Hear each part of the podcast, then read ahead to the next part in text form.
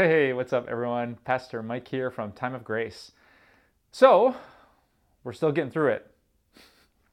I hope God is giving you strength and endurance and patience as we try to make it through this crazy time with Corona. But I hope today's message helps. We recorded this a long time ago before the coronavirus hit, which is why you'll see people in the church as I preach. And it's a message today about how the word that God puts in our hearts can give us comfort when we need it the most. If you're anything like me, you've been seeing a lot of screen time lately, a lot of advertisements, a lot of programs, a lot of shows. Well, today God's going to run his own advertisement and he's going to remind us who Jesus is and why that matters so much for people like us. So, hello from my living room. I hope you're having a great day. Hope God's getting you through it and enjoy this message. We might call America the land of the free and the home of the advertisements. Uh, if you had to guess how many ads you saw, like online, on billboards, on the street, in, in the newspaper, in the past 24 hours, what do you think that number would be?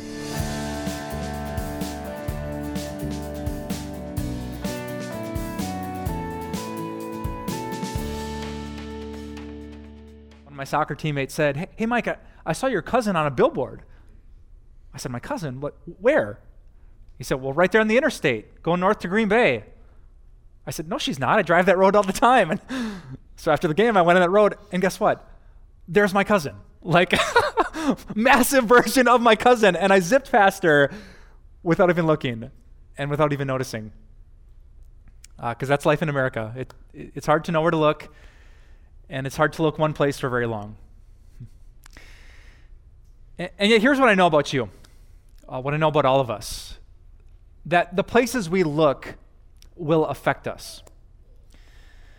The stuff for the next seven days that you pay attention to will affect your thoughts, your heart, and your faith.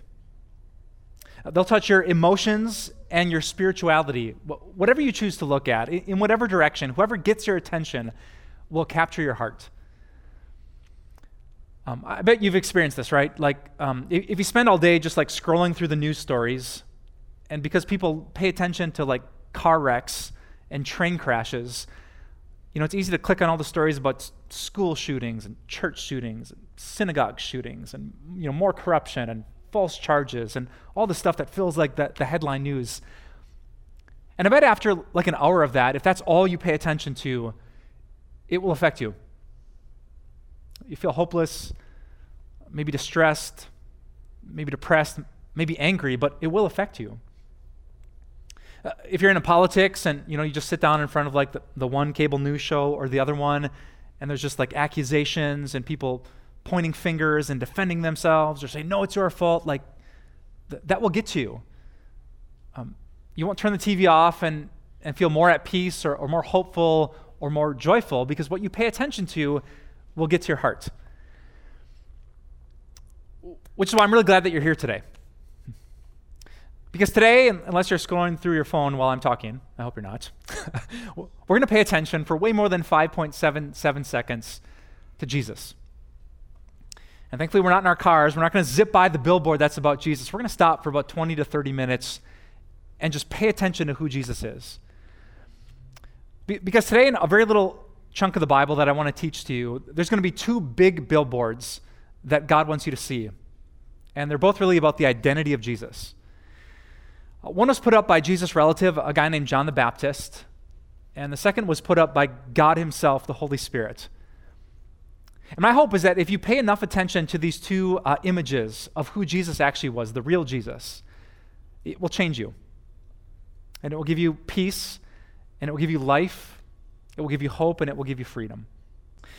The next day, John the Baptist saw Jesus coming towards him and said, Look, the Lamb of God who takes away the sin of the world. This is the one I meant when I said, A man who comes after me has surpassed me because he was before me. so, John the Baptist takes out this billboard and he wants you to know that Jesus is a big deal. Right? He kind of speaks in a riddle at the end there. He says, A, man, that's Jesus, who comes after me. Um, Jesus was born after John. Uh, he started teaching publicly after John. And yet, John says he has surpassed me. He's more important than me, more glorious. You should pay attention to him, not me. Why? Because he was before me. Which would be kind of confusing, right? If, if, if John was born here and Jesus was born after him, how could Jesus be before him? And the only logical answer is because Jesus is God. he was born after him in this life, but Jesus, as the eternal Son of God, has always existed. He's really, really important. And here's why John says, Look, the Lamb of God who takes away the sin of the world. That's John's billboard. In fact, if you're taking notes in your program today, I'd love for you to write that down. John simply says, Look, the Lamb. Think about that. Pay attention to that, and you will find freedom in life. Which, not to be critical of John, but that doesn't seem like great marketing, does it? I mean, if I like went to a farm and brought a lamb and took him out on stage here and said, "Look, a lamb." Go in peace. like that. It just wouldn't work for you, right? We could, we could take a field trip to a farm, but it wouldn't help our faith very much. And, and that's because for us, lambs aren't that inspiring, right? They don't empower us. Uh, have you ever seen a, a high school choose a lamb as its mascot? it never happens. Like they would get slaughtered every Friday night in the football game, right? Sorry, that's a really bad lamb joke. now, for us, like 21st century America, like lambs uh, don't inspire us, they don't empower us. But back in first century Israel, they absolutely would have. Uh, in fact, if you're familiar with the teaching of the Bible, you might know that lambs were one of the most powerful, powerful pictures to teach us about God. You know, these days, when we come to worship and we come to a church, we might sing a few songs, uh, we might listen to a few passages, we might say a few prayers. But, but you know what people did back in Jesus' day? They would come to church with a lamb. And it was like this shocking billboard from God about the seriousness of sin, but also the boundless patience of God's love. With that little lamb, uh, God would teach you in, in, an instant that He was a God who was both full of grace and truth, that He takes sin way more seriously than, than we do. But His love is also massively beyond any version we've seen of it on this earth. Here's what would happen um, if you had been like jealous during the week, you, know, you, had seen the house your neighbor was living in or the relationship your, your sister had, you were jealous. Or you're like super critical, and instead of encouraging people with your words, you kind of nitpick and found the thing that was wrong. Uh, if you had fell into an addiction and had lost your self control, uh, if you had said something in the heat of the moment that was really angry and unloving and unkind, if, if you had sinned, you would come to church with a lamb and you'd hand it over to the pastor, to the priest, and he would smile. And then he'd take out a knife and he'd stab it. And he'd cut open its windpipe, and the lamb would just bleed like crimson red all over its beautiful white fur. And, and you would watch because that was God's ad. He wanted to say if, if you think jealousy, or a lack of self control or anger or lust or greed or a critical word, if that's not a big deal because you know everyone does it, not to God.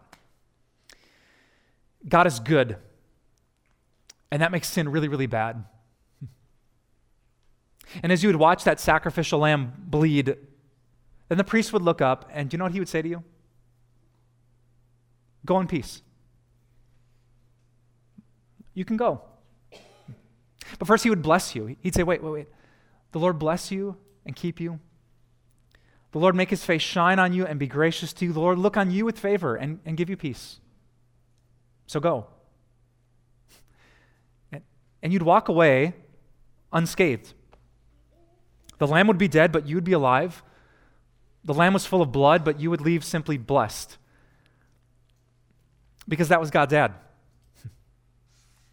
He wanted to visually depict some way to show that sin is really, really bad to God. We have to take it seriously. And yet, God's heart is so merciful and so forgiving and so patient and so kind. So think of what it must have sounded like in that culture back in the first century where Jesus shows up, just a normal guy in sandals with a beard, and John says, Look, look, look, the Lamb of God who takes away the sin of the world. He doesn't take away like this guy's sin or those people's sins or, or this nation's sins. He takes away the sin of the world. Uh, recently, I heard a pastor preach on the same passage, and I remember what he said. He, he said in the Old Testament, during the Passover celebration, one lamb would forgive the sins of a family. And once a year during the Jewish Day of Atonement, it was one sacrifice that would forgive the sins of all the Jewish people. But when Jesus showed up, John the Baptist said, Look, the Lamb of God, one sacrifice who will take away the sins of the world. Which is what I thought about uh, last Thursday. Uh, last Thursday, a member of our church texted me and, and said I had to get to a local high school by 3:30, and I showed up and something amazing happened. Uh, two young men, one from China and one from Vietnam, were baptized. And even though they weren't born in the same country that I was, even though their native language was very different than the one I grew up with, I had to celebrate the grace of Jesus. And why? because Jesus is not the Lamb of God who takes away the sins of white people, or American people, or English speaking people. He is the Lamb of God who takes away the sins of the world, the entire world. Uh, Americans and Asians, Brazilians and Mexicans, the, German, the, the Italians, the, the Chinese, the Czech, it doesn't matter where you're from, where you were born, the, the color of your skin, around the throne of Jesus are people from every tribe and nation and language and tongue. Because Jesus himself rose from the dead and he said, Go and make disciples of all the nations and baptize them in the name of the Father, Son, and Holy Spirit. See, it doesn't matter where you're from, you can look at Jesus. And just as importantly, it, does, it doesn't matter what you've done, you can look at Jesus. That's the first big billboard I want you to stop and see today. But there's actually one more before I say amen, and it, it comes from God Himself. Uh, check out uh, John chapter 1 once more. Uh, John the Baptist is still speaking here, and he says, I myself did not know him, Jesus. But the reason I came baptizing with water was that he might be revealed to Israel. Then John gave this testimony I saw the Spirit come down from heaven as a dove and remain on Jesus. And I myself did not know him, but the one who sent me to baptize with water told me, The man on whom you see the Spirit come down and remain is the one who will baptize with the Holy Spirit. I have seen, and I testify that this is God's chosen one. Pretty fascinating, huh? Uh, John the Baptist, who was related to Jesus and who would be like the hype man for the Messiah, he actually said, I, I really didn't know it was Jesus, but God told me. Uh, apparently, if you think of Jesus as like this like glowing, kind of floating over the ground, halo over his head kind of guy, he wasn't. Uh, he had calluses on his hands, sandals on his feet, and a beard on his face. He could have walked right by you and you wouldn't have looked at him twice. And, and so God had to put up a billboard God said, John, I'll let you know who he is. It's the guy on whom you see the Holy Spirit come down like a dove. That was God's ad. If you're taking notes, uh, write this down in your last fill in the blank. Uh, God's ad on Jesus was simply this Look, the dove.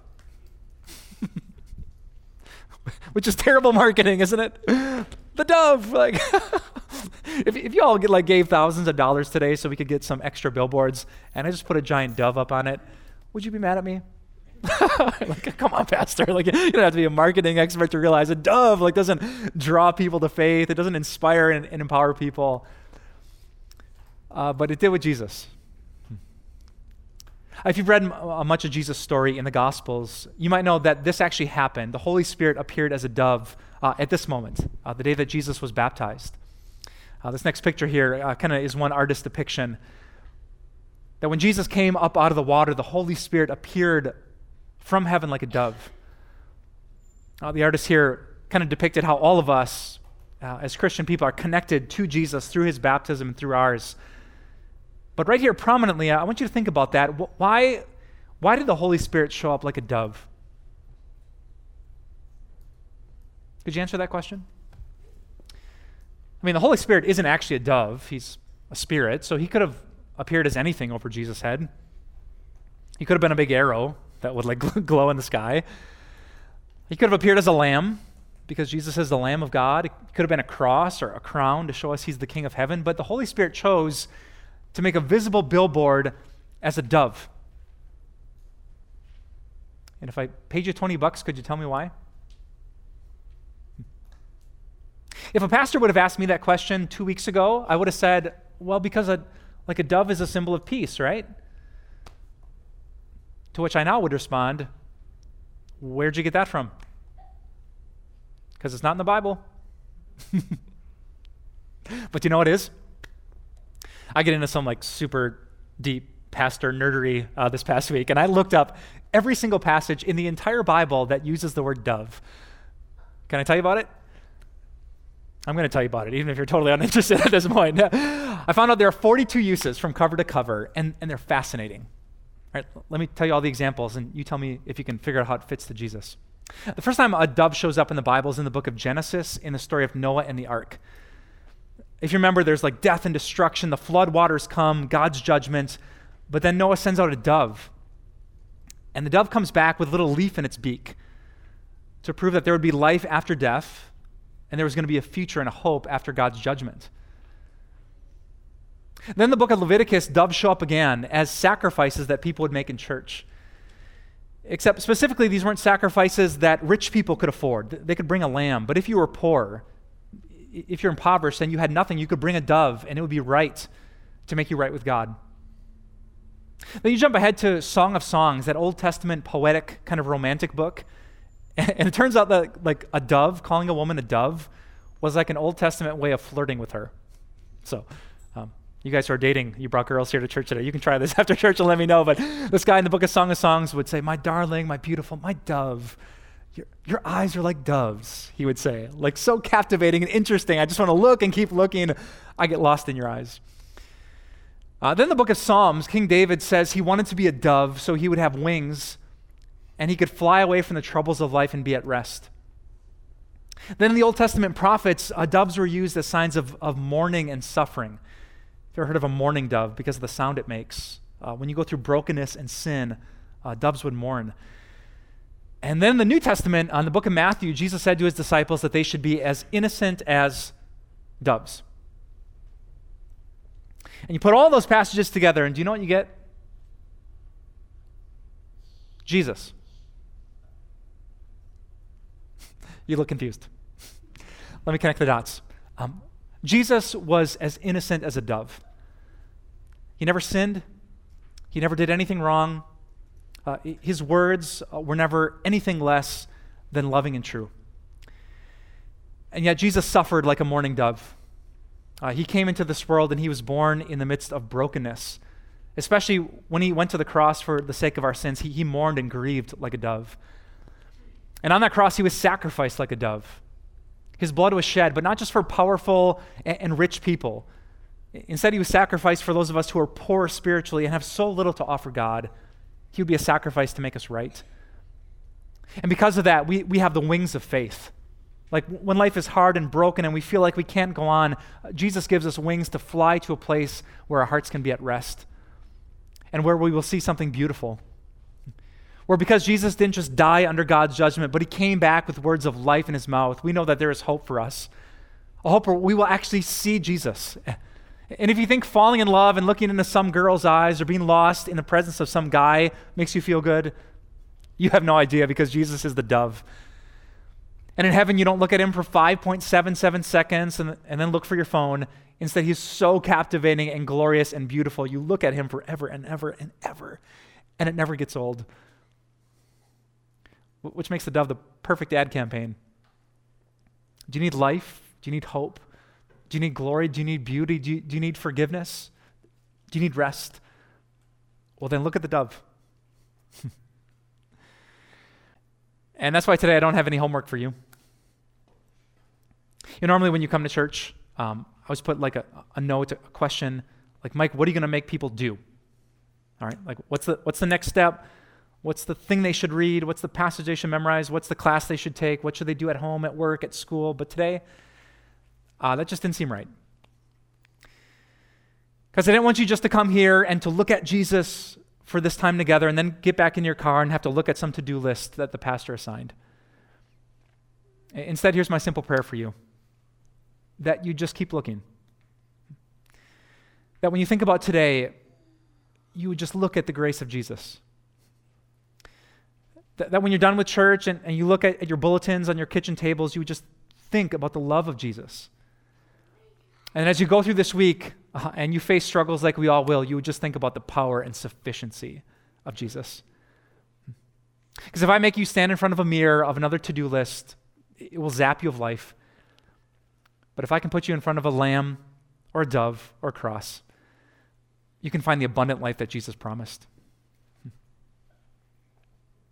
Essentially, I, I want you to feel uh, this week what Charles Spurgeon felt on January 6th, 1850. Uh, you ever heard that name before? Charles Spurgeon is actually one of the most famous Christian pastors of the past 2,000 years. Uh, he was a Baptist who lived in the late 1800s. And as far as I can tell, he was one of the first megachurch preachers. In downtown London, they built a church for Charles Spurgeon where 5,000 people could sit. And every Sunday, more than 5,000 came. They say a thousand people would show up, even though there weren't seats, and they would stand and listen to this man who was supernaturally gifted and abnormally blessed. And do you know how Charles Spurgeon first became a Christian? It wasn't from his mom and dad. He grew up in, in, kind of an outwardly religious home, but he had no personal relationship with Jesus until January 6th, 1850. As a 15 year old, he, he was walking down the street during a vicious snowstorm that had descended on London. And he's trying to meet someone for an appointment, but the weather was so bad he couldn't make it. And so by chance, uh, he ended up stepping into this little Methodist church just as the service was beginning. And the weather was so terrible that only a dozen people showed up for the service that day. In fact, it was so severe that the pastor himself couldn't make it. So, some random guy from the church, uh, who apparently, as Spurgeon says, wasn't very good at preaching, he got up to preach. And the text he chose was Isaiah chapter 45, verse 22. Here's what that verse says Look to me, says the Lord, and be saved. Spurgeon told the story over 260 times in his sermons of what happened next. he said, The poor preacher didn't have much to say, thank God, because he wasn't very good. But that compelled him to keep on repeating the passage Look to me, says God. Look to me, says God. Look to me. The preacher looked out at the dozen worshipers and he said, Some of you have been looking at yourselves, but that won't do any good. You will never find comfort in yourself. And so the preacher started to imitate Jesus. Look to me, Jesus said. I'm sweating great drops of blood. Look to me, I'm hanging on a cross. Look to me, I'm dead and I'm buried. Look to me, I rise. Look to me, I, I ascend. Look to me, I sit at the right hand of God. Look to me, oh, look to me, cried Jesus. And then the preacher looked right at the 15 year old Charles Spurgeon. And he said to the rest of the church, That young man right there looks miserable. Spurgeon later said, Well, I did, but I wasn't used to pastors talking about how I looked during their preaching. and the pastor said, Young man, you will be miserable in life and in death unless you listen to this word. So, young man, look. Look to Jesus. Here's how Charles Spurgeon described what happened then. There and then, the cloud was gone, the darkness rolled away, and in that moment, I saw the sun. I could have risen and sung with the most enthusiastic of Christians about the precious blood of Jesus. And as the snow fell on my road home, I thought every snowflake talked with me and told me of the cleansing pardon I had found in Christ. Just look. You don't have to be a member of our church to look. You don't have to have read a page of this book to look. You don't have to be anything to look. Just look at Jesus. And you will be saved. Let's pray.